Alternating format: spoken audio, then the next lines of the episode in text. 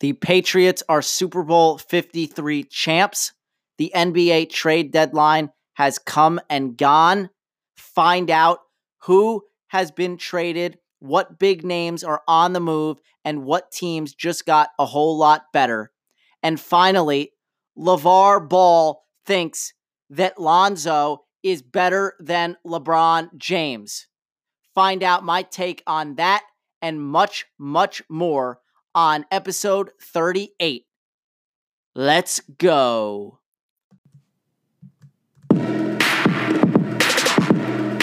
Welcome to This Week in Sports.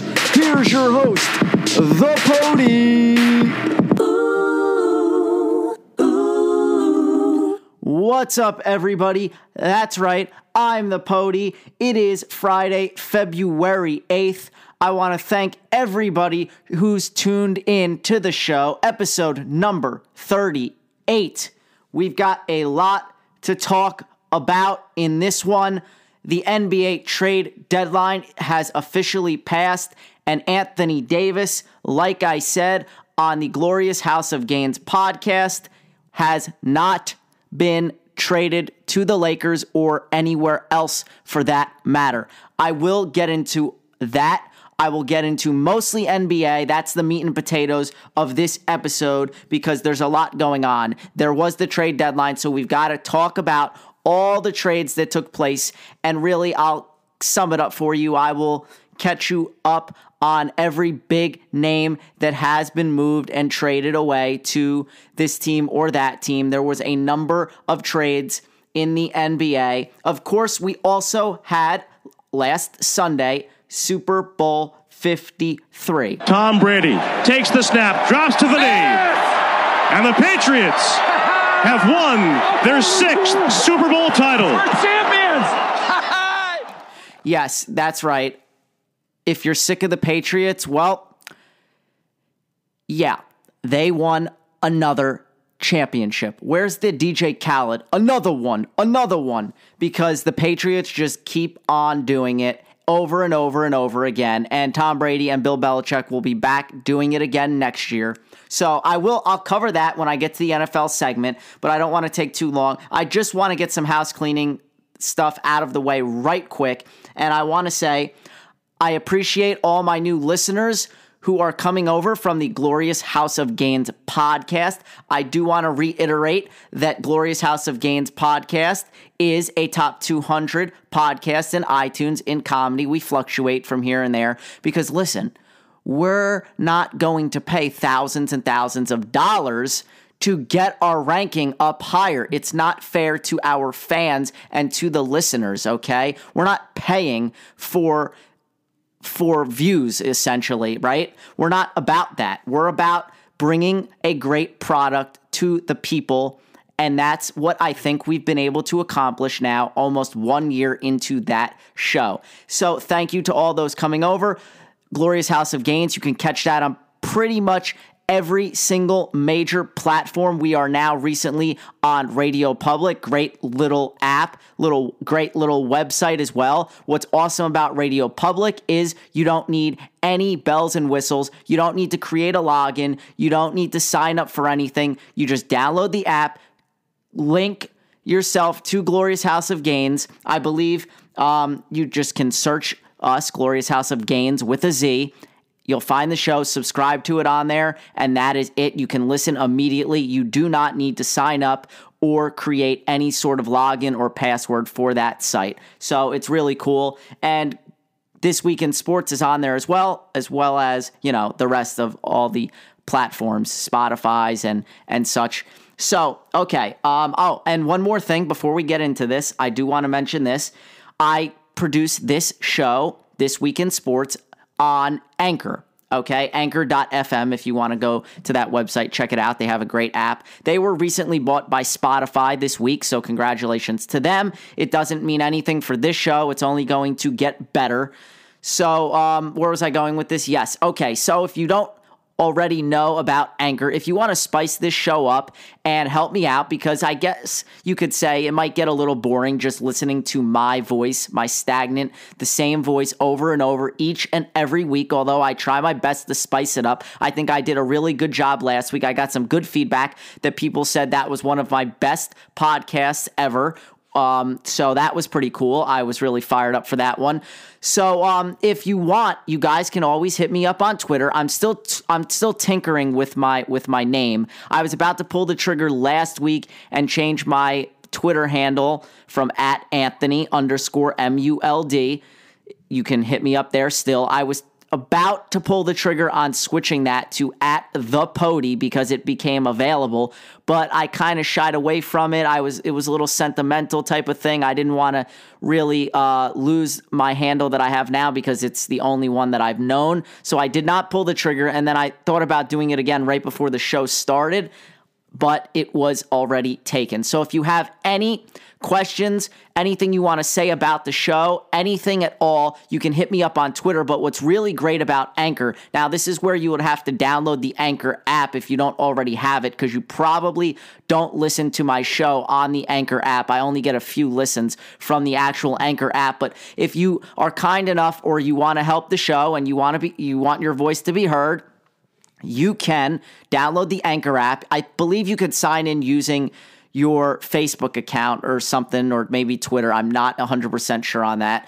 But uh, you could go on there, sign up, and then you can search my show, and you can actually, this is what's really, really great. I wish we could do something like this for the Glorious House of Gainz podcast, but we're about a year in, and, you know, we're going to be tweaking that show as well, and maybe we'll do something like that. But you can leave me an actual voice message that I can play back over the air on, say, the next episode. So it would be you asking your question or giving me your feedback or anything like that. And you could actually be heard on the show. So I think that's really, really cool. So once again, if you guys go ahead, download the Anchor app, you can leave me a voice message. And I believe it's completely anonymous. I mean, it will tell me your username.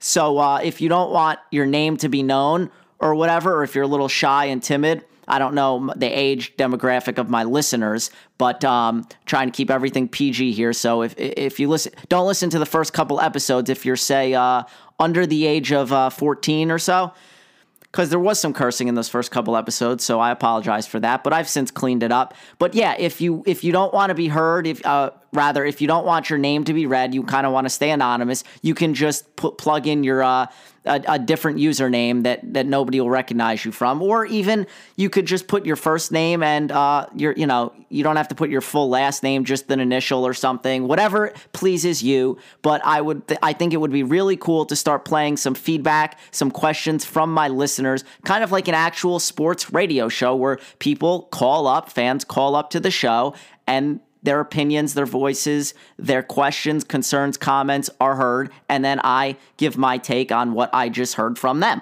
So I think that would be really cool, and um, I'd appreciate it if you guys would take some time to do that. So, yes, I want to thank all my new listeners because the numbers are going up slightly. So, thank you, everybody that listens. I really, really do appreciate it. So, now, now that I've taken care of all that, we can get into it.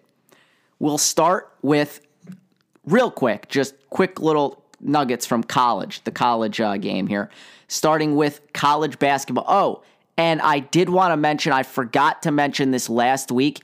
UConn women, they lost for the first time in a really, really, really long time. It just popped in my head last week. Um, that was either Friday or Saturday, and they lost to shoot, I can't even remember. I'm botching this already. They lost to, oh my God, um, Baylor. Was it? Was it? Yeah, they lost to Baylor. That's right. Baylor, they had never beaten a number one ranked team, I believe, something like that. That was a final of 68 to 57.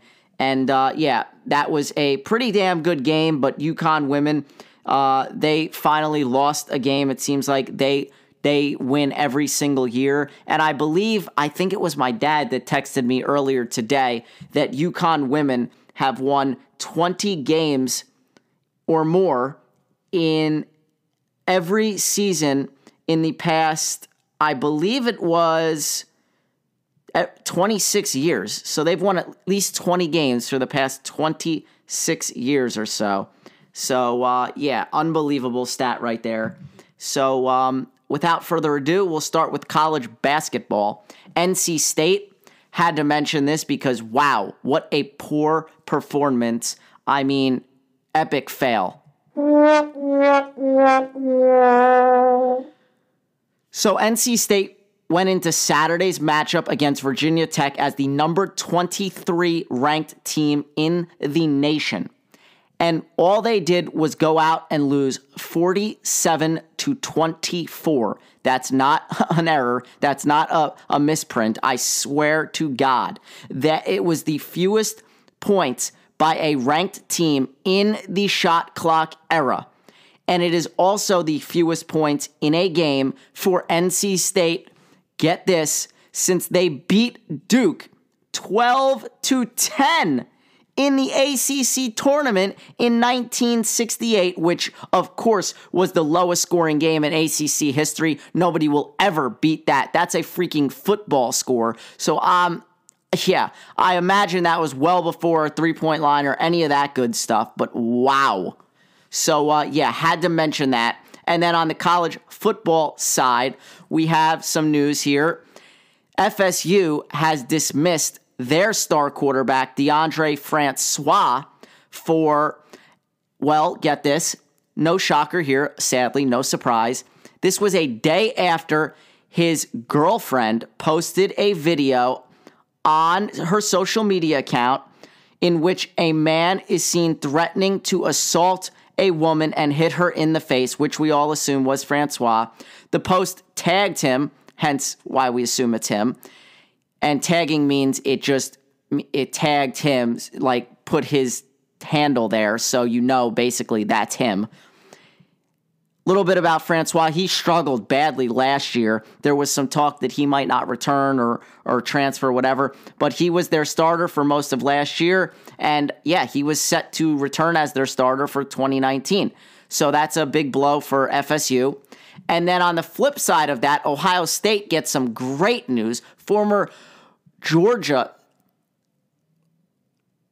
excuse me, former Georgia quarterback Justin Fields has been granted immediate eligibility, an immediate eligibility waiver by the NCAA. That was literally minutes ago. Um, so, yes, that means all that means is that he is eligible to play right now. So he has a very good chance to slate in as the Ohio State starting quarterback come September or August, if you if you'll say. So yeah, that's big news for Ohio State.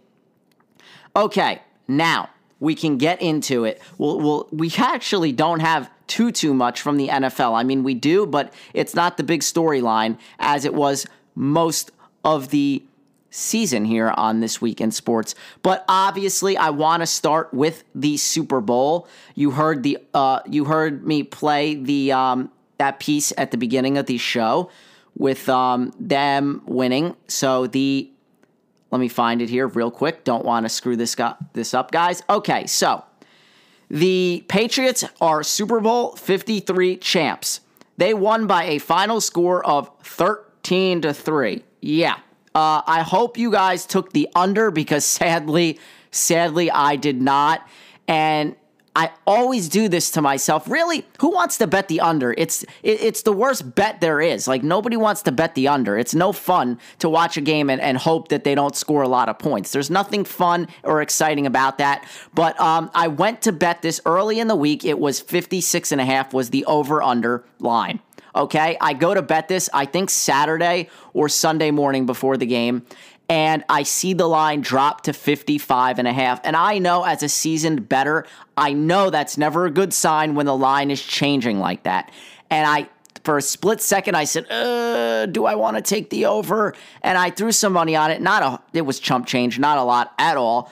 Um, and sadly, yeah, it was 13 to 3. They never even came close. The Rams are lucky they even scored any points in this game. They were held scoreless in the first half for the first time in the Sean McVay era. I mean, that just goes to show you how unbelievable Bill Belichick is as a head football coach and as a defensive minded guy. Because, man, oh man, we're talking about two top four offenses in the National Football League, and he held one of them to zero points in the first half, something nobody has been able to do in the first two years that Sean McVay has been head coach of the Rams.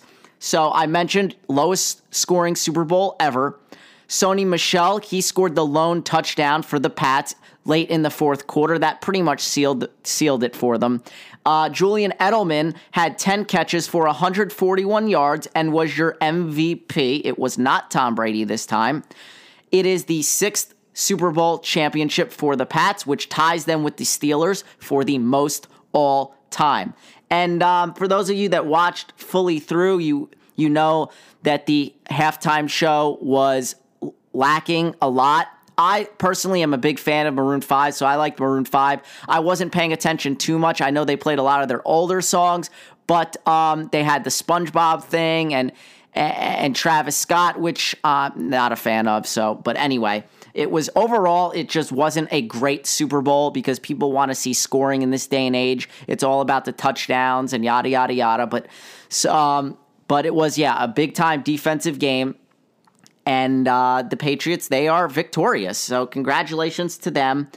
And no surprise, really, it was the lowest rated Super Bowl since Steelers Cardinals exactly 10 years ago, which really surprises me because I thought Steelers Cardinals, that Super Bowl, that Santonio Holmes touchdown catch with the toe drag in the end zone and the James Harrison 100 yard interception return for a touchdown. I really thought that was one of the best Super Bowls I ever watched in my life. It might have been number one, actually, um, until the Jets make it there in the foreseeable future, hopefully. But okay, I don't want to spend too much time on the Super Bowl because really I know everybody's over it. The commercials, they were okay, yada, yada, yada. Okay, so let's move on and we'll talk a little bit about the Dolphins in a, not, uh, not a, I wouldn't say surprising move, but in a under the radar move because I, I didn't really see it published many places. So if you're an avid fan like myself, you might have seen it, but you also, it's possible you might have missed this because I didn't really see anybody talking about it too heavily. But the Dolphins have decided to release Ryan Tannehill. Okay. If they release him, which I'm I don't know that they maybe that's why I haven't heard much about it because I don't know if this has become official yet. I don't know that they have officially released him, but they do plan on releasing him.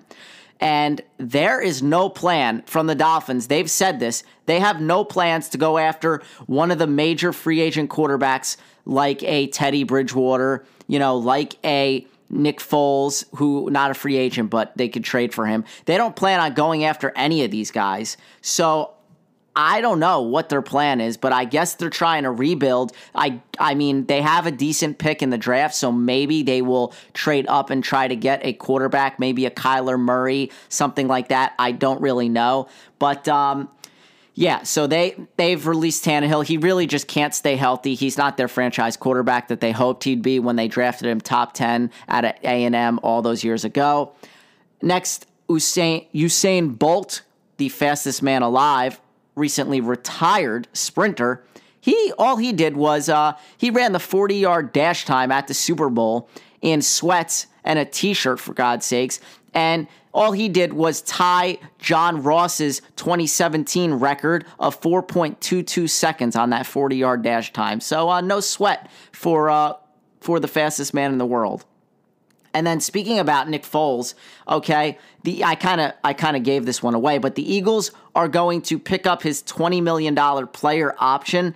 No, you don't have to worry, Eagles fans. He's not going to be on the, the roster. Um, they are going to pick up that option and then they plan on trading him. And the consensus that I'm hearing is that they are looking for and probably um, are going to be comfortable getting a third round pick in return for Nick Foles. So Foles, on the other hand, he can pay $2 million to buy his way out of that option. But the Eagles could also then franchise tag him before he hits free agency. So it's a it's a lot going on there. Okay, next up, we have a big time Hall of Fame class from 2019, including Champ Bailey, Ed Reed, Tony Gonzalez. Those were the big names. Then you have lesser known guys like Ty Law, Patriot. He played for the Jets, the Chiefs. You have my man, center Kevin Mawae of the New York Jets, and then safety Johnny Robinson. They also made it. And Pat's uh, excuse me, Broncos owner Pat Bowlen and former Cowboys VP of player personnel Gil Brandt were also named in the in the um, into the Hall of Fame. And I I read the name Pat for Pat Bowlen, and it got me thinking about the Patriots and that Super Bowl real quick. Oh my God. Okay, so I have video evidence of it, and I posted it to Twitter.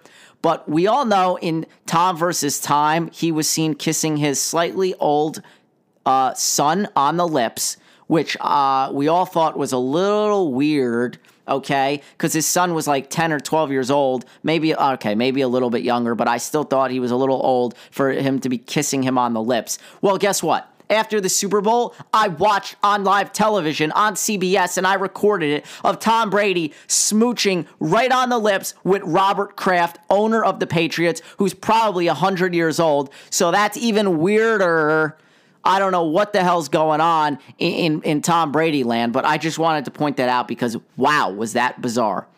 All right, but I digress, so let's move on. We have some awards that were handed out. Obviously, the season's over, so MVP, Rookie of the Year, all that good stuff. Here we go. This was on Saturday. No real shocker. Mahomes beat out Drew Brees for MVP. When you throw for f- nearly 5,100 yards and 50 touchdowns, pretty sure you're going to win MVP. Unbelievable season for Mahomes. You have, again, no surprise, Rookie of the Year goes to Saquon Barkley. He had over 2,000 yards from scrimmage and 15 touchdowns. Your coach of the year was Matt Nagy of the Chicago Bears. He brought them to a 12 and 4 record and won the NFC North. Did a great job with that freaking defense. My God. And then you have comeback player of the year, Andrew Luck. He had a phenomenal season as well. Nearly five. Uh, nearly 4,600 yards passing and 39 touchdowns, which I believe was good for third, tied for third in the NFL.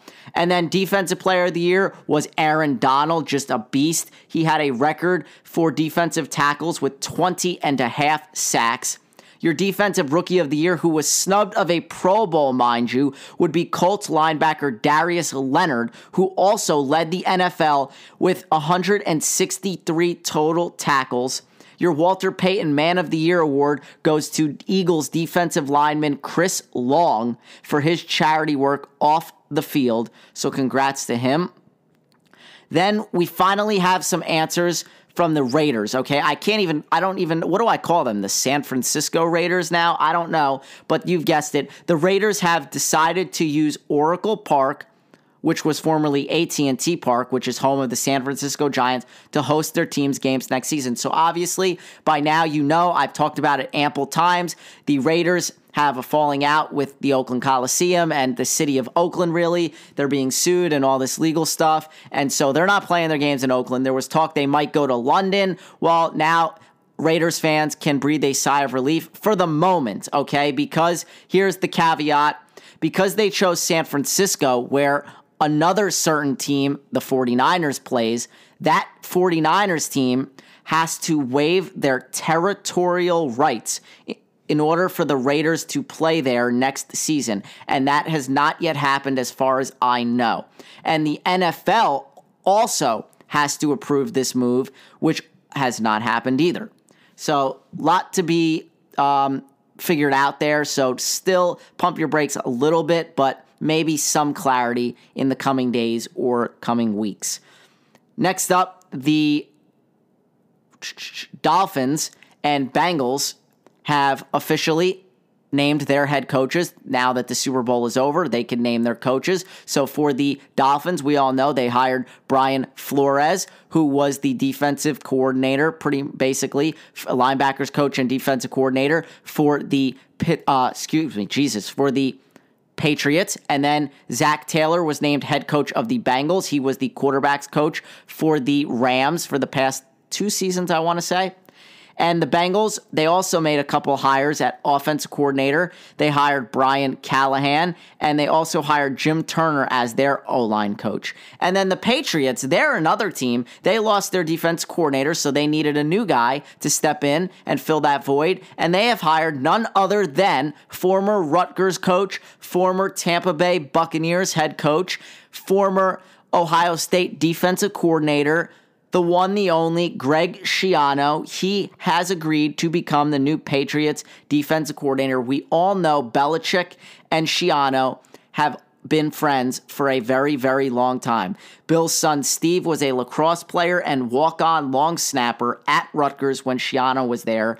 Belichick has also it also always, always, always seems to draft or pick up Rutgers players. He has three right now the McCourty twins and Duron Harmon. He's had Logan Ryan on before and just many, many others. You know, he's had, he's picked up Kenny Britt for a few games. He loves his Rutgers guys. So I think that's going to be actually a really good fit whether you like Schiano or not. But um, yeah, it, it, doesn't really it doesn't even really matter how good Schiano is. I mean, he helped he did help Ohio State. I mean, they don't get me wrong, they have been great since Schiano has been there. Not really as good as they were maybe beforehand, but still one of the top defenses in the nation. Took a little bit of a slip this year, and with Urban Meyer stepping down, Schiano was not retained. So, quite frankly, he got a better job out of the gig.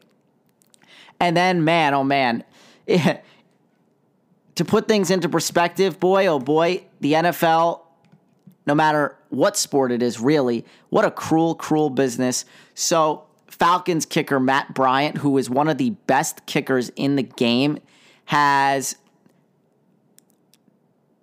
Uh, I guess he he put this out on social media. I'm not really sure.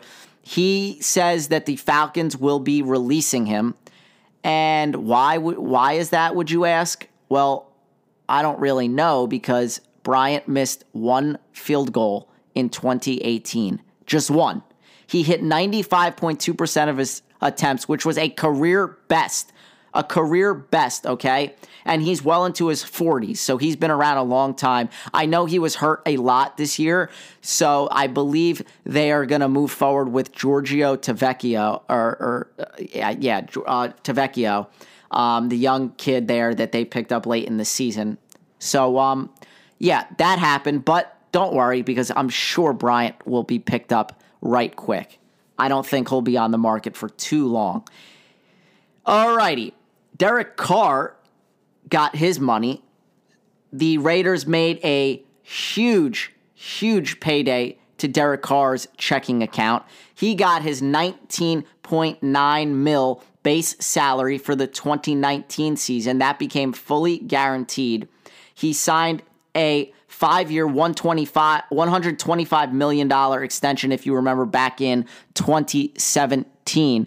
So, what does this mean for Derek Carr? Because, well, there have been rumors that Gruden is blowing up this team. It's not rumors; we've seen it trading Khalil Mack and and Amari Cooper and such. And there's been uh, rumblings that he might part way with Derek Carr. But see, I don't buy that. And this right here is proof, in my opinion, that you pay a guy that much money. I don't see how you could possibly then go and trade him because, yeah, they have one of the top picks in the draft, but the quarterbacks are not as good as Derek Carr. And if you want to win, you stick with Derek Carr because I believe still he's your future. And I think Gruden has a, a soft spot for for for Derek Carr. We saw that with his Gruden quarterback camp a few years ago when Carr was coming out of Fresno State. So yeah, there you have that wow, that was it for the NFL. That was kind of painless. So the, the 2018 NFL season is over. Pats are your Super Bowl champs. And yay, we can move on to what we really want to talk about because everybody is fully engaged with the NBA and we're going to talk trades. And I don't know why I have this as the first trade. As the first, well, okay, I didn't, I don't have too much. Um, I, I kind of went all over the place, but I'll start here. I'll just start here where it starts. But We'll start with the Trailblazers. They sent Nick Stauskas, Wade Baldwin, and two future second round picks to the Cavs for Rodney Hood. Portland is fourth in the West, right? So they are looking for that little extra something for the playoffs. And Rodney Hood, he was sitting uh, sitting duck on the Cavs, who are going absolutely nowhere, and he is a solid veteran presence. He knows the Western Conference from his time with the Jazz, and I think he's really going to help a Trailblazers team that, again, is trying to make that extra push into the postseason. All right, let's talk about Anthony Davis. Like I said earlier in the intro, he was not traded, okay? Even though there was rumors he was going to go to the Lakers, he might go to the Celtics, he might go to the Knicks, yada yada yada. No, he was not traded, okay? So pump your brakes on that. All right, uh let's see. John Wall, oh boy, this this was the real big. I almost forgot about this. This was the real big news just a couple of days ago. So John Wall is now out for the entirety of next season. He was out about he was going to be out about 6 to 8 weeks. There was some thought that because the way the Wizards are trending that they might hold him out the rest of the season dealing with some knee surgery there and it was supposed to keep him out for 6 to 8 weeks. Well, he had heel surgery back in January to clear out an infection, and all they found was a ruptured Achilles. Imagine that. So during this surgery for the heel, to, to you know, for the infection of the heel, they discover that John Wall has a ruptured Achilles. And guess what John Wall says? Oh, I I I I slipped and fell at my house. That's how I ruptured my Achilles. Are you kidding me? Do you expect anyone to believe this? Come on, man. You got to be you got to be kidding me. That's a joke. I'm not believing it for a second. But guess what? The real joke is on the Washington Wizards because they paid John Wall a four year, $170 million extension, which kicks in next season. So guess what, baby? John Wall is going to get paid for free to not work. Imagine getting paid for a year and not even showing up to work. Like he doesn't even have to do anything. That is incredible. Only in this great country that we know and love. Okay, next up, another injury, uh, some more injury news. Mo Bamba, the rookie center for the Orlando Magic, he will miss significant time with a stress fracture in his left tibia. It was caught early enough. It sounds worse than it is, but it was caught early enough. It's basically a broken leg. No surgery will be needed but it is a damper. It puts that uh, it puts the Magic in a tough spot. They're a young team, but they were looking to make a push at a playoff spot, so that makes it that much more difficult. Alrighty, Tuesday. Let's talk about LeBron James and what he did on Tuesday. LeBron passes the 32,000 point threshold. Wow. He moves in to fifth all time. Okay. And LeBron was very quick to congratulate himself, to pat himself on the back on IG, on Instagram. He posted all about it. There's only one damn problem, LeBron James. He posted this on Tuesday night, about an hour or two after he suffered the worst, most embarrassing loss of his entire NBA career a 42 point drubbing at the hands of the Indiana Pacers. And what's more is that while his teammate Brandon Ingram was at the free throw line, Pacers fans were shouting, LeBron will trade you. Because obviously, the AD rumors, LeBron was pretty much, let's be real, LeBron orchestrates everything that happens to every team he's on. That's why he's gone through so many damn head coaches.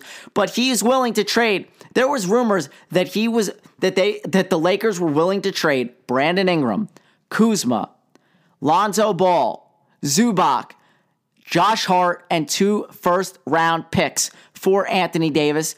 That did not happen, but that's about damn well your whole damn team.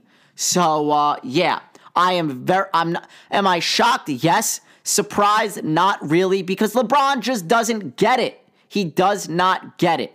Okay, I'll get into the Kevin Durant stuff in a in a little while later in the show, and you'll understand where I'm going with this. But somebody once told LeBron to just shut up and dribble, and I won't go that far because that's a little much.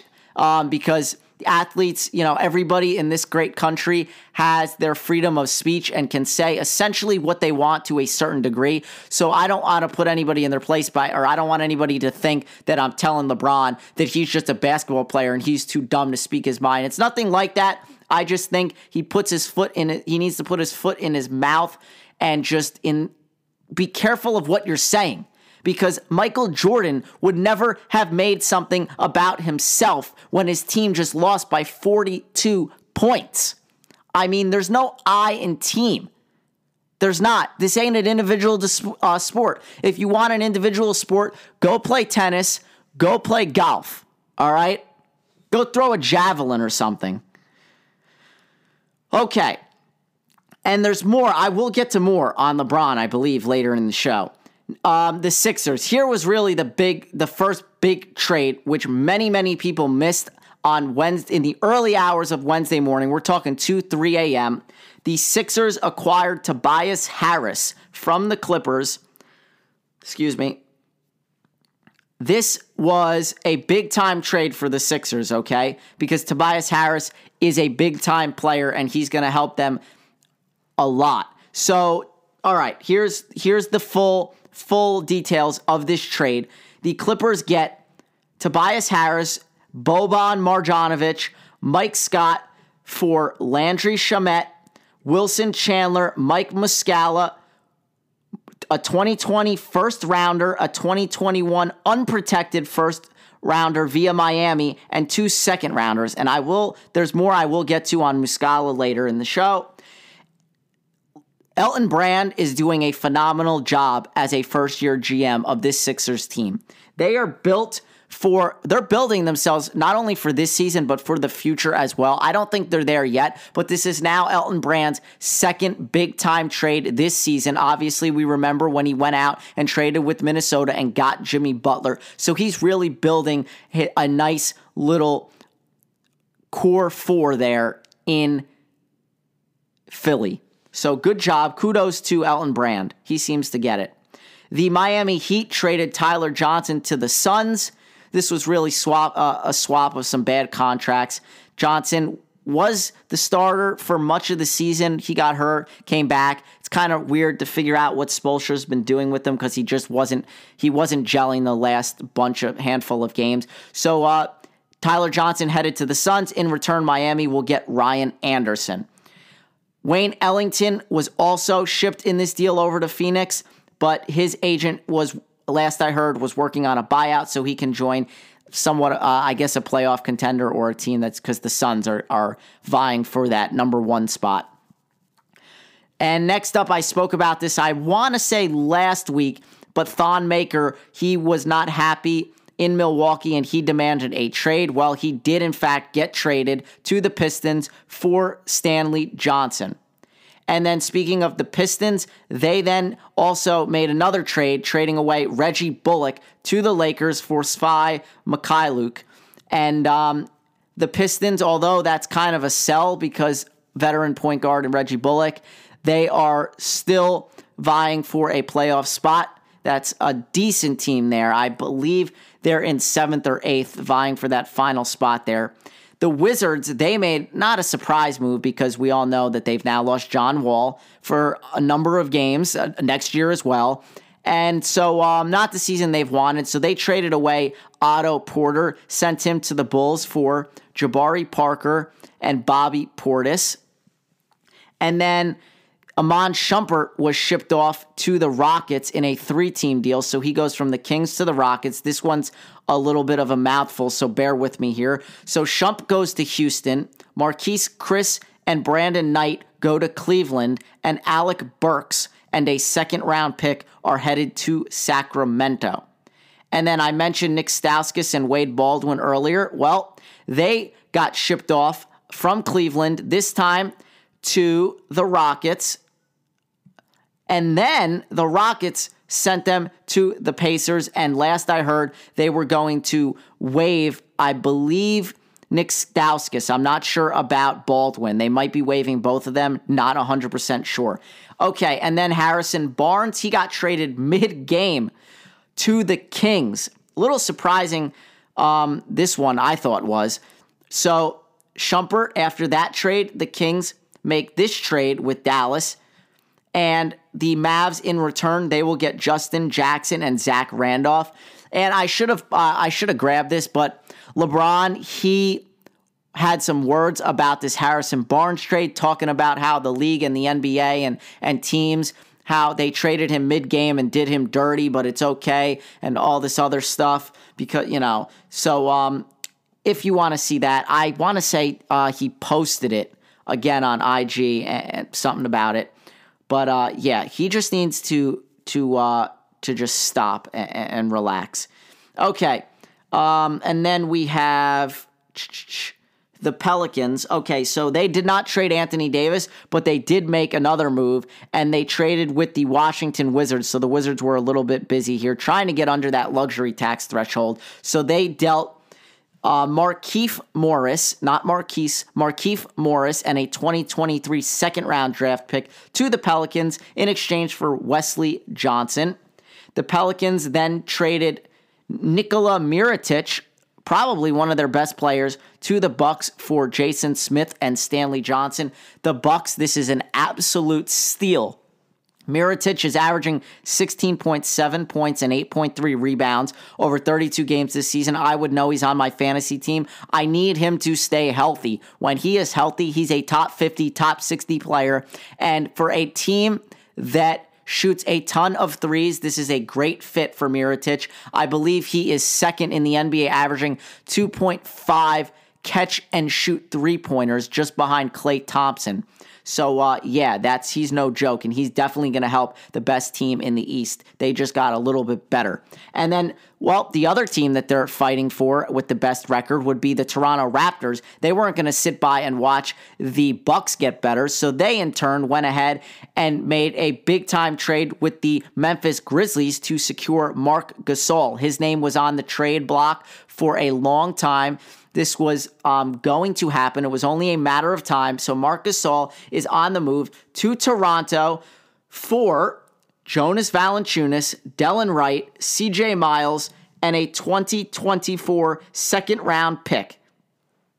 Gasol is another guy on my fantasy team, so I know him very well, having a great year, averaging 15.7 points, 8.6 rebounds, and 4.7 assists per game this season has played his his entire 11 year career with the Grizzlies, and the Grizzlies were also not done there. They traded Garrett Temple and J. Mike, JaMychal Green to the Clippers for Avery Bradley. All right, the Raptors were not finished there.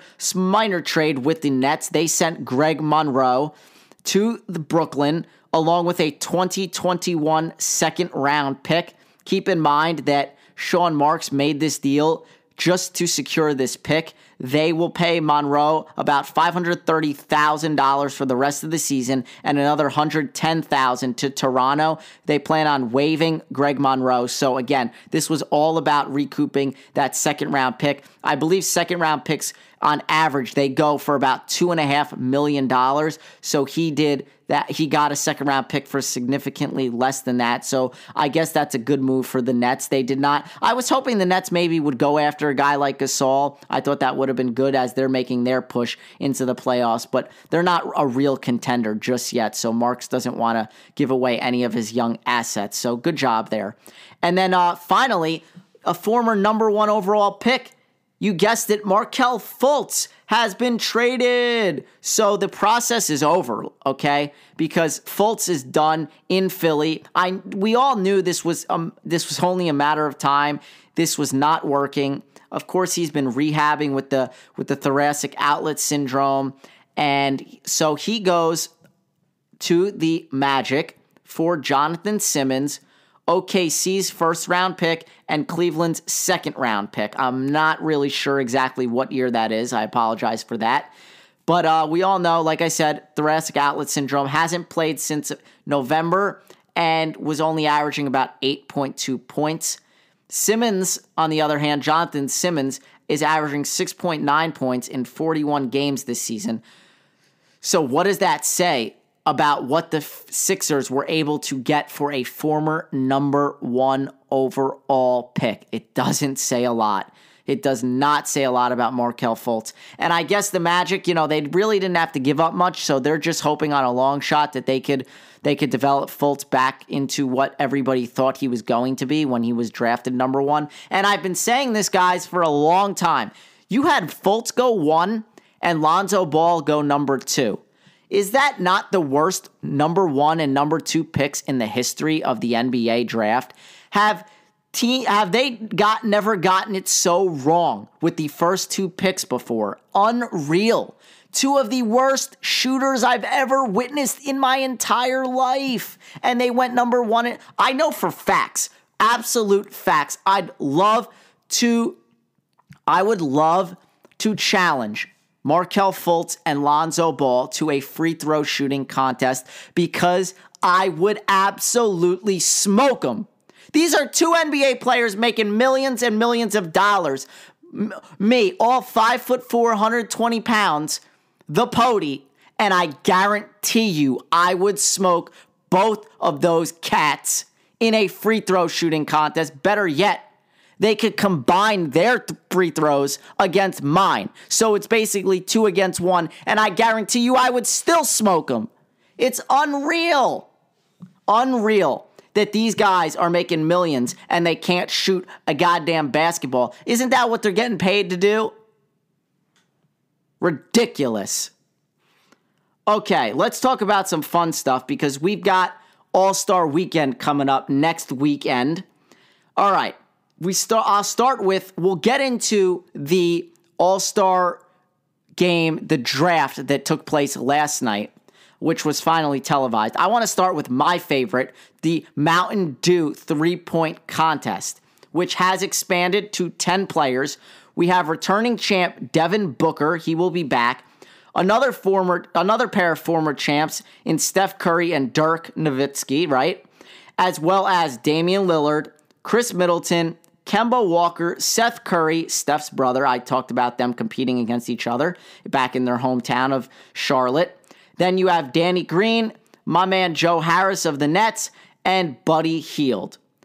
Okay, next weekend, uh, next week's episode, I will get a little more in depth, and I will give you who, my winner, who you think, who I believe is going to win. So, hey, if you download the Anchor app, you could send me a message who you guys think is going to be the winner any questions, comments that you have about All Star Weekend because I won't be able to play it until next weekend's episode, next Friday's episode, which would be a perfect time because it will be the day before All Star Weekend kicks off. So, how cool is that? And then Enes Kanter, he is finally free. The Knicks could not find a suitable trade partner for him. Why? Well, because he had an expiring $18.6 million deal. Nobody wanted to take that on. So they bought him out. He's now a free agent. He can sign anywhere. There are there are some rumblings, some rumors. That's all it really is. But Boston Celtics, they do have an open roster spot. Um, but they are they have been uh, Danny Ainge, I believe, said that they are not will they're not going to um, do anything right now. They're just going to take it easy with that open spot and leave it open for now. Um, so, yeah, it doesn't look like Kanter will be headed to Boston. We'll see where he winds up, but he's finally out of New York. And maybe he goes somewhere where he could actually play. Also, the Knicks, they traded Porzingis for, for Wes Matthews and DeAndre Jordan. Well, Wes Matthews, they are also going to be, excuse me, they did waive him, and he will be signing with the Indiana Pacers. Okay, I talked about Mike Muscala, who was traded to the Clippers earlier in the week. He has now been traded to the Los Angeles Lakers for uh, Michael Beasley. Okay, Beasley and Iva, uh, Ivica Zubac are headed across town to join the Clippers. It's a little interesting because you don't see that too often where two crosstown rivals essentially trade with each other. But I do. I like this guy Zubac a lot. And more than likely this was a trade for Zubac. They don't care about Beasley because he's been around for 100 years and he just really hasn't he's been up and down his whole career and he can't stay off the weed as Stephen A would say. But uh, Zubac just 21 years old. He's a solid player. He's had a couple 20 point, 15 rebound type games this season. So uh, good for him. And again, like I said, it's the second time this week that Muscala has been traded he was traded in the Tobias Harris deal on Wednesday morning. That's right. All right. Back to the All Star draft that took place last night. I told you I would have it here for you, and I do. And there was some funny back and forth. So this was on TNT with Kenny, Charles, Shaq, uh, those boys. So this was pretty funny. You had LeBron and Giannis. They were voted by the fans as the two captains, and they were picking their teams. This was the first time that this was televised. So LeBron took Kevin Durant with the first pick, okay? And then Giannis took Steph, and then it went back and forth like that. So I will give you the starters. So on LeBron's side, you have starting with him, you have Durant, Kyrie Irving, Kawhi Leonard, and James Harden. That is a stacked five right there. And then for Giannis, he has Steph, Joel Embiid, Paul George, and Kemba Walker. And the reserves on LeBron's side, we have Klay Thompson, Damian Lillard. There was our first ever trade. I'll talk about that in a second. LeBron had Ben Simmons, LaMarcus Aldridge, and Towns, Karl-Anthony Towns. For Team Giannis, you have Khris Middleton, Nikola Jokic, Russell Westbrook, Blake Griffin, D'Angelo Russell, and Nikola Vucevic. So I want to play some sounds from that, some clips, because it was obviously the first ever televised uh, All Star draft. So here is here's one of them, and I didn't mention uh, this guy's name just simply because I wanted to play this out. But this guy has been um, he was selected to LeBron's team as a reserve. Watch this. Best way to do this for Giannis to trade everybody on his bench for Anthony Davis. I think that'll be We're good. We're good over Trade here. is approved. It's on. It's approved on this end. It's approved. So he Charles is talking about Anthony Davis because LeBron has uh, picked Anthony Davis as one of his reserves, and obviously, haha, he tried trading for Anthony Davis and sending his entire team for him. So I thought that was pretty funny, and they were all able to laugh about it. And then um, you have I, I forgot these these couple guys. You had um for LeBron's side, he also had Bradley Beal and special edition Dwyane Wade and Team Giannis, Kyle Lowry and special edition Dirk Dirk. Um, so here was another here was another bit from from that draft last night. Listen to this one. This is pretty funny. This is from Giannis um, after LeBron makes a certain selection. Uh, with my first pick in the second round, I'm going with Anthony Davis. You sure you want him to be your teammate? Uh, I, you know, yeah, I'm, I'm very sure of that. Is, is, isn't that tampering? No, no. So probably should have played that one before the Charles bit to give you some more context. But yeah, so there was this funny banter back and forth, and it was really it was really cool and, and entertaining. And this is what I hoped for last year when they announced that they were doing this All Star uh, All Star draft with the captains and such, and they were picking their teams. I was really hoping that they would televise it. So really great that they did that this year. I'd love to know what the numbers on the viewership was on that. Um, and then finally, I did mention that LeBron selected Dwyane Wade, of course. So here, listen to this pick. I have a, a, a sneaking suspicion which direction you're going to go with your Oh, buddy. absolutely. Everyone in the world know who I'm going with, and I'm going with Dirk. I'm just. I'm going with my buddy Dwyane Wade. So, did anyone hear LeBron? Like, he thought he was being so clever and so funny. He was like, ah, ha, ha. Like, no, I'm not taking Dirk sucker. I'm taking my boy D Wade. We we out here in Miami. We we done won championships and such. Dude, yeah, it was it was like slightly funny, but but check yourself, fam, okay? Back up a little bit and just watch. LeBron, he's a, he's on another level this week, man. He's really getting under my skin. I mean, do you know the total disrespect of Dirk? Yeah, you know why you don't want Dirk on your team? Because he beat you in the damn 2011 finals when he never should have. But that's because Dirk is a gamer and a player. And you are not. Well, I mean, yeah, you are, but you're the best in the world. Um, But, you know. I always like to just hate on LeBron. It's fun for me. I mean, come on. What else is there if I don't hate on LeBron? For all of you guys listening saying, man, he really hates LeBron. I do, but it's all in good fun. I respect him. I know how good of a player he is. I just try to find every single little flaw that there is and pick and, and, and pick it apart. And this week he made it really, really easy. So uh, yeah, that was that. But like I said, I really did enjoy this this uh, draft. The fact that they televised it, I hope they bring it back next year because it is. It's fun. It's engaging for the fans, and I think this is what the other sports are lacking, especially baseball. They have to have something more fan interaction. I heard this talked about a lot on the radio. There's a lot of rule changes that are being talked about in baseball, trying to speed the game up and put a pitch clock and and, and, limit the amount of times you throw to first and bringing the DH to the National League, which I am all for that one.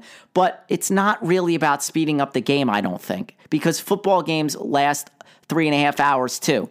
I think it's about the fan engagement, the player engagement with the fans. That sort of lacks. I don't really want to digress too much, but um, yeah, that's what I really think separates the NBA from all the major sports is that they have really, really good fan engagement. And it seems like they get it and they know what they're doing and they're moving in the right direction. And All Star weekend is the best time of the year when it comes to the NBA season. I love it in just in general, you have the All Star weekend, middle of February, right? February 15th weekend. And then segue right on into March Madness, ladies and gentlemen. We're almost there. We are one month away. Get your brackets ready. Okay, I don't want to digress, but I just wanted to get that out there. That's it. That's enough of the All Star talk. Okay, All Star draft. Those are your teams. Team LeBron versus Team Giannis. Personally, personally, these are my feelings on it. I honestly believe Team LeBron is going to smoke Team Giannis. I mean, I don't know how you compete with a starting five of LeBron, Durant, Kyrie, Kawhi, and James Harden. I just I find that very very difficult to compete with. But anyway, let's finish up this NBA shop stuff uh, stuff real quick. Last night, so after all this, after LeBron was on TNT, after he made his All-Star selections, picked his team and everything, after the this week-long saga with the Anthony Davis trade rumors and getting blown out by 42 points on Tuesday, they had to go and play a game in Boston. Okay? And this was a game in which they were getting blown out early on pretty handily, might I add to that as well. But then they came out on the scene in the third quarter and they exploded. I think they had 42 points in that corner, excuse me, quarter in the third. Their best quarter of the year by far for the Lakers. And it came down to down the stretch. The personally, the Celtics blew this more than the Lakers won it, in my opinion, but give credit where credit is due. I'll uh, I'll play this clip. This was the game winner from Rajon Rondo. Ingram still dribbling. Ingram to the rim, all the way to the basket. Blocked by Horford. Ball's loose. Grabbed by Rondo for the win. He got it. Rajon Rondo at the buzzer. A follow away two pointer. Lakers 129. Celtics 128. It's over on a game winner by Rajon Rondo. How do you like them apples? I don't know who that is on the radio call, but that is absolutely glorious in Boston right there. I love a passionate call like that. Awesome. So yeah, little context. The Lakers were were putrid from the foul line, and the Celtics were 19 of 19 at one point. I think they might have finished 20 for 20, something like that, whatever it was, right? And the Celtics just kept letting the Lakers get back in it. There were some loose balls that I thought the Celtics could have gotten some 50 50 balls, but they were unable to secure the rebounds. There was a play where LeBron was uh, being guarded by Kyrie Irving, and he couldn't seem, he, he couldn't get, he wasn't trying to get past him to get to the hole. It was total mismatch. And then he gets pushed toward the baseline and he's losing the ball out of bounds. He somehow throws it back inbounds, gets it back in the corner, and hits a crazy three which tied the game, I want to say, at like 124. And then that final uh, that final play that you just heard there was one in which Al Horford blocked um, Brandon Ingram, who had no, who was just lost under the basket, gets blocked, and then Al Horford has a clear chance to get the rebound and he just isn't able to come up with it. It bounces off his fingertips. It goes right to Rondo, where he barely just catches and fires. And it was it was one of those perfect shots where if you if you've ever played basketball, you know what I'm talking about. It's one of those where everything just comes together so perfectly. You just catch and have you don't even think about it. You just have to get it off, and it comes out of your hands so perfectly, so smoothly that it just hits nothing but net, and they get the big time win. It now brings the Lakers back over 500 at 28 and 27. Okay. I've been waiting the entire show to talk about these last two points that pertain to the NBA before we move on to our last bit of coverage here. And I am super excited about this. If you will listen to last week's episode, I was I was in beast mode that whole entire thing, right? That whole way through, I was on another level. I was I was amped up. I was fired up. Well, I'm about to I'm about to hit beast mode on these last two topics. Boy, here we go. All right. Earlier in the week, Kevin Durant had some words with some reporters after a game. I don't want to I don't want to reveal anything. I'm just going to play this clip. Here it is. Kevin, the uh, free agency thing really hadn't been that much of a discussion coming to you because we got it loud and clear, at least we, most of us should have, that it was off off limits. Don't So go what's there. the problem now? No, just that you've been quiet and you're not usually quiet. You usually share your opinions and stuff. So everybody's like trying to figure out what's going on. And we were all getting questions from fans like, what's wrong with Kevin? I just tell him he's playing okay, but he's not talking right now. I just don't trust none of y'all. Every time I say something, it's get twisted up and thrown out in so many different publications, try to tear me down with my words that I say. So when I don't say nothing, it's a problem. I just want to play ball. I want to go to the gym and go home. That's all. Is that a problem? All right then.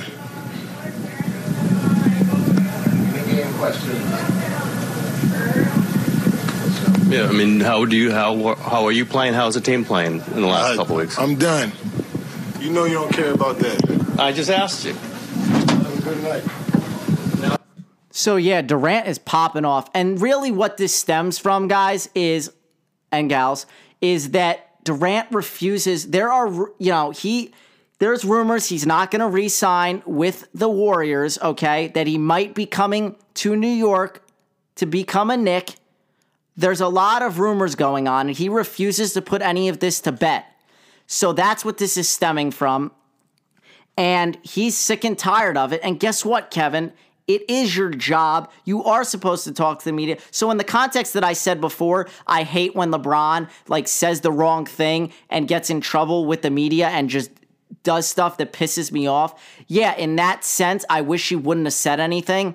So I get what Kevin is saying here, where he just wants to play basketball and go home. But guess what? You're on the best team in the NBA, the best team in the world. The spotlight is on you, and you're not even in a big market city like New York. What are you going to do if you come to New York and you get asked these types of questions every single day? You can't just be hostile and say, I'm not talking to you and leave. No, because you are a you are Kevin Durant is as big of a star in basketball as there ever is. He's a celebrity. He can't go anywhere without being seen or, or recognized. He is the number two player in the NBA, second best player behind LeBron. So everybody wants to know every little thing about his life. Yes, they want to know where he's going to be headed next season. If he's coming back to the Warriors, if he's going to the Lakers, what's the deal? But here's my theory on this. Kevin Durant was in this interview wearing a Chicago White Sox hat. Hmm. Maybe Kevin is going to go to the Chicago Bulls, eh? I'm sure Lake uh, uh, Knicks fans don't want to hear that because they've all told me already that Kevin Durant for show is coming to the Knicks. My friend already posted in one of my group chats. He literally just posted about uh, uh, an hour ago before I started this podcast. Somebody there is a um, a Tinder account that said that it's a picture of Kevin Durant and it says Kevin and all about him and whatnot. So they're all over it, Knick fans. They're all praying and and wishing that Kevin Durant comes to the Knicks because they've got a plan, man. They're gonna get Anthony Davis, we're Kyrie Irving and Kevin Durant, and then they're gonna get Zion, and it's gonna be all great and glorious. And I keep reiterating this week in and week out, but I don't want to harp on my hatred of the Knicks too too much. But um, so that's what Kevin Durant said. And here's what Chris Broussard had to say in response to this as one of those media type guys. When KD says, I just want to play basketball, no, you don't. If you just want to go to the Y and don't get paid and just be one of these dudes running open gym all day, you want to play basketball, you want to make the millions of dollars, you want to get all the perks and benefits and the, big fame and the women and the shoe deal and all that. All right, this comes with the territory. And part of it for KD is knowing who you are. Like a Michael Jordan and a Tom Brady, clearly they thrive off the negative uh, criticism and stuff in the press. Some guys are indifferent to it. Other people are so sensitive and their personality are people pleaser. And when they see criticism, it gets in their head and they got all these voices in their head and can't do their job. If I were advising KD, if I was his agent, Rich Kleiman, his boys, whatever, KD, you need, he needs to get off social media. KD, do not go to New York by yourself because you're not going to win a championship and they will destroy you. Oh. They will kill you. Yeah, he's absolutely right. And this is why none of these guys, no LeBron, nobody, is ever going to be like Michael Jordan. It's even like my man Derek Jeter, my favorite player of all time. Do you ever recall any of these guys being criticized heavily in the media or ever doing something like creating burner accounts, which Kevin Durant did do once upon a time in OKC?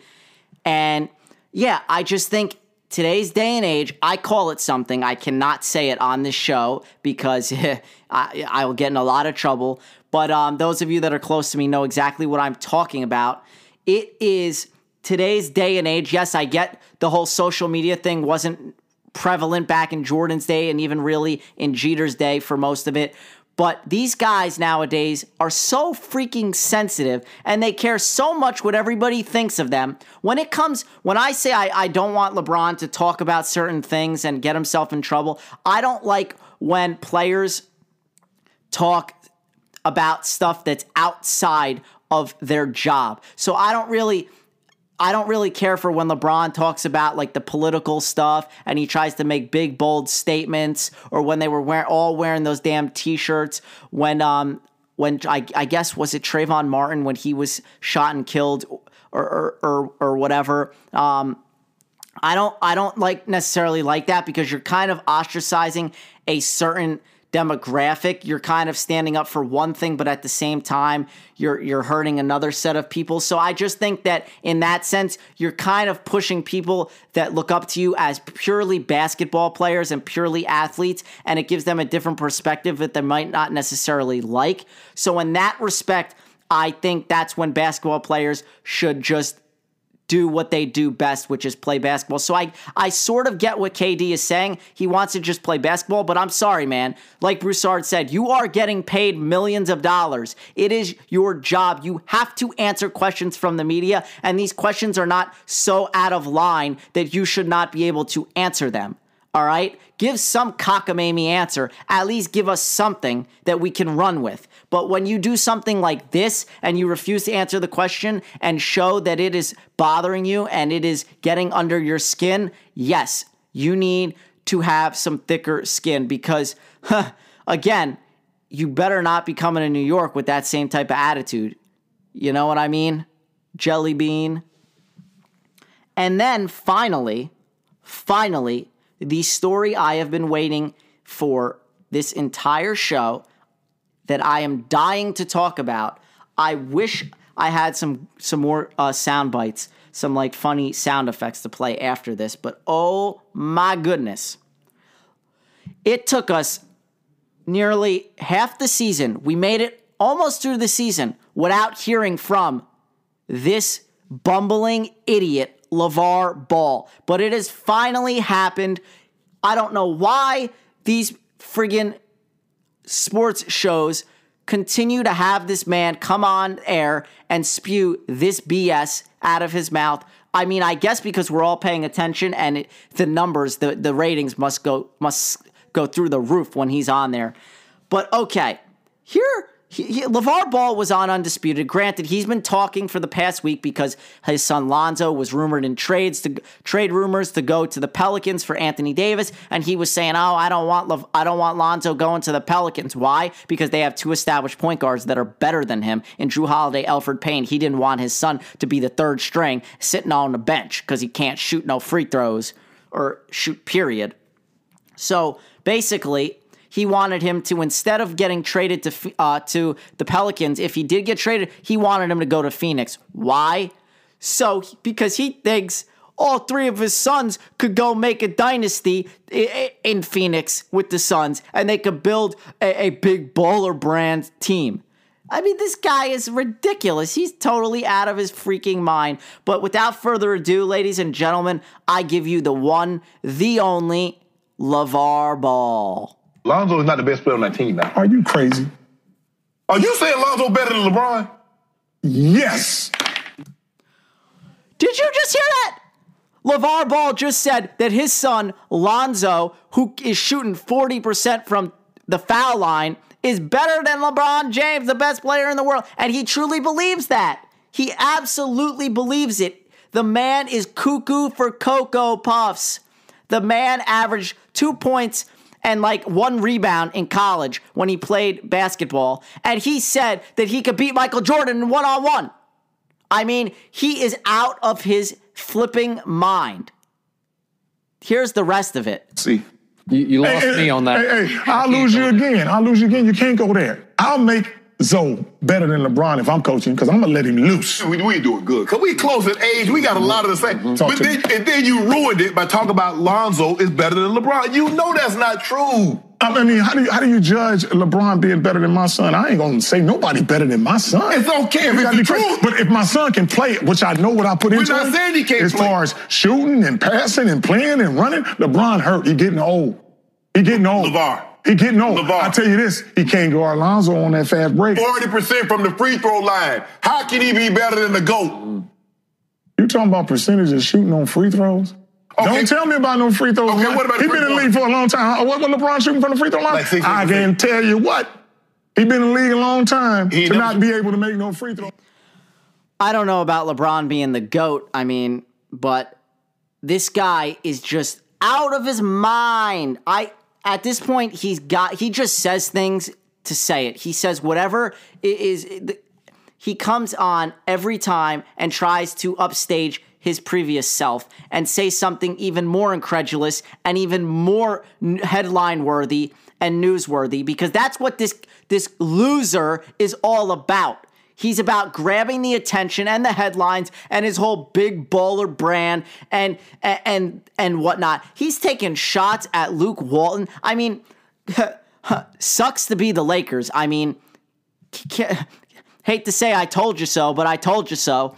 We all knew this was going to happen if you drafted Lonzo Ball. No matter what team drafted him, you were getting his father, LaVar, as a package deal, and this guy does not keep quiet.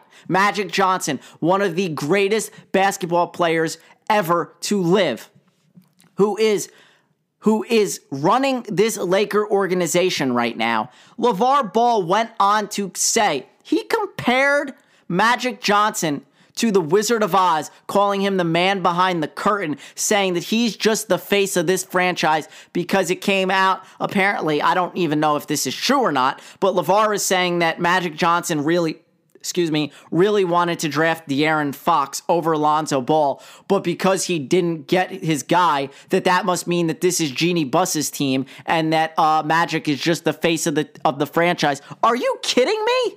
How do you say that about Magic Johnson? How do you say that about the people running the Lakers, the team that your son plays on? And yet, every I, I have yet to see Lonzo Ball come out and and refute anything his father says. He needs to distance himself from this. And I can promise you, this is why he shoots 40% from the free throw line because he gets to the line every time and he's thinking, oh my God, my father says I'm better than LeBron. How can I be better than LeBron if I can't even make a foul shot? So that's part of the problem. He's probably such a head case, Lonzo, because of this man, because of what he's done. It's laughable. LaVar, I mean, this guy is laughable. It is it is absolutely hysterical. Lonzo Ball, not only is he not better than LeBron James, he's not even the second or third best player on his own team. Laughable. This guy is a joke. An absolute joke. Woo! I'm fired up. Are you fired up? Let's do this. Let's switch gears now. I hope you guys are all caught up on everything that is NBA, okay? I got I tried to go through as many of the big trades as I could. There were some more smaller ones. So I didn't I did not go through every single small trade or every single trade that happened at yesterday's trade deadline. So if you want to find those out, hit up your team's uh, websites, you know, hit up ESPN, Twitter, whatever. Hit up Adrian Wojnarowski. Follow him on Twitter for all your news. He's the Adam Schefter of the NBA. All right, we're going to switch gears, talk about some baseball. Just real quick, two things here.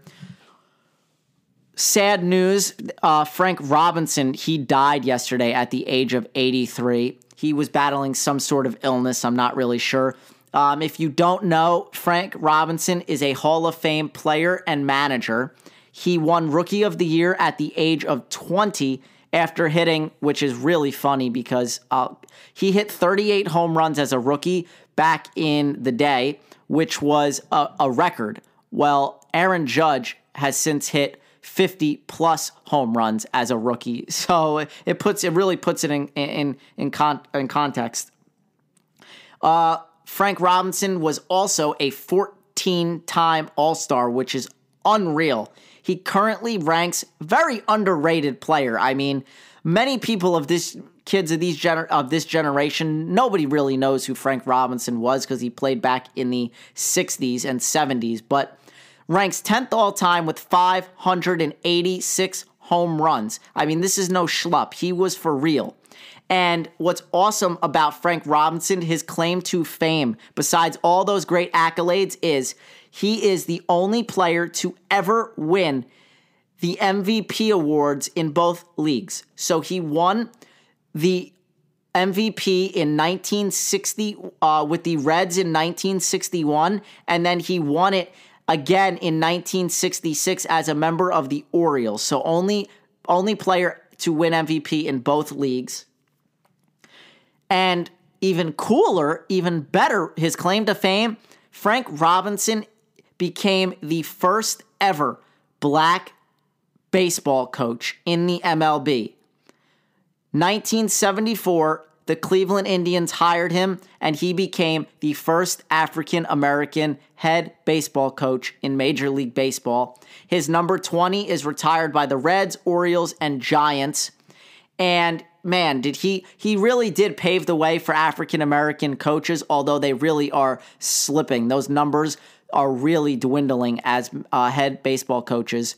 But um, he paved the way for the likes of Dust, your Dusty Bakers, your Willie Randolphs, Ron Washingtons, Lloyd McClendons, and also uh, Dave Roberts, who is your manager of the World Series Dodgers, back to back World Series contenders. Didn't win it, but made it to the World Series in back to back years. And then, so RIP to Frank Robinson, great player, great manager. He was with the Expos. He was managing the Expos when they transitioned into the Washington Nationals. So he was part of that. And now the Phillies have finally acquired JT Realmuto. The Phillies have actively been trying to get Harper Machado. Now they get a guy like JT Realmuto, which is really going to help. Realmuto, his name has been floated out there since the beginning of free agency. So this trade will include catcher Jorge Alfaro, right-handed pitcher Sixto Sanchez, and left-handed pitcher Will Stewart, all going back to the Marlins in exchange for JT Realmuto. The Phillies are not they they have still said they're still in the running for a Machado and a Harper. They're still trying to get things done. We still have no flipping idea where these two guys are going to end. We're less than what 50, 60 days from the start of the season and they have yet to sign. Spring training starts up very soon. Okay, pitchers and catchers are reporting very soon. We're talking a week away or so. So, um, yeah, we'll have to wait and see. They were hoping that they would get these big 10 year contracts. It's not happening.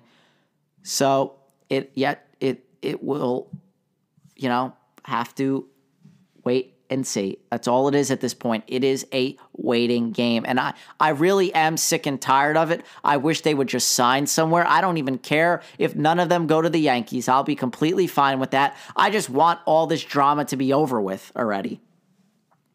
But let's move on. Couple more things to get through, and we are done for the weekend. All right, got to talk about soccer for a quick second. Some really sad news. Emili- Emiliano Sala he has died. So if you don't already know, back um in the middle of January, January 21st.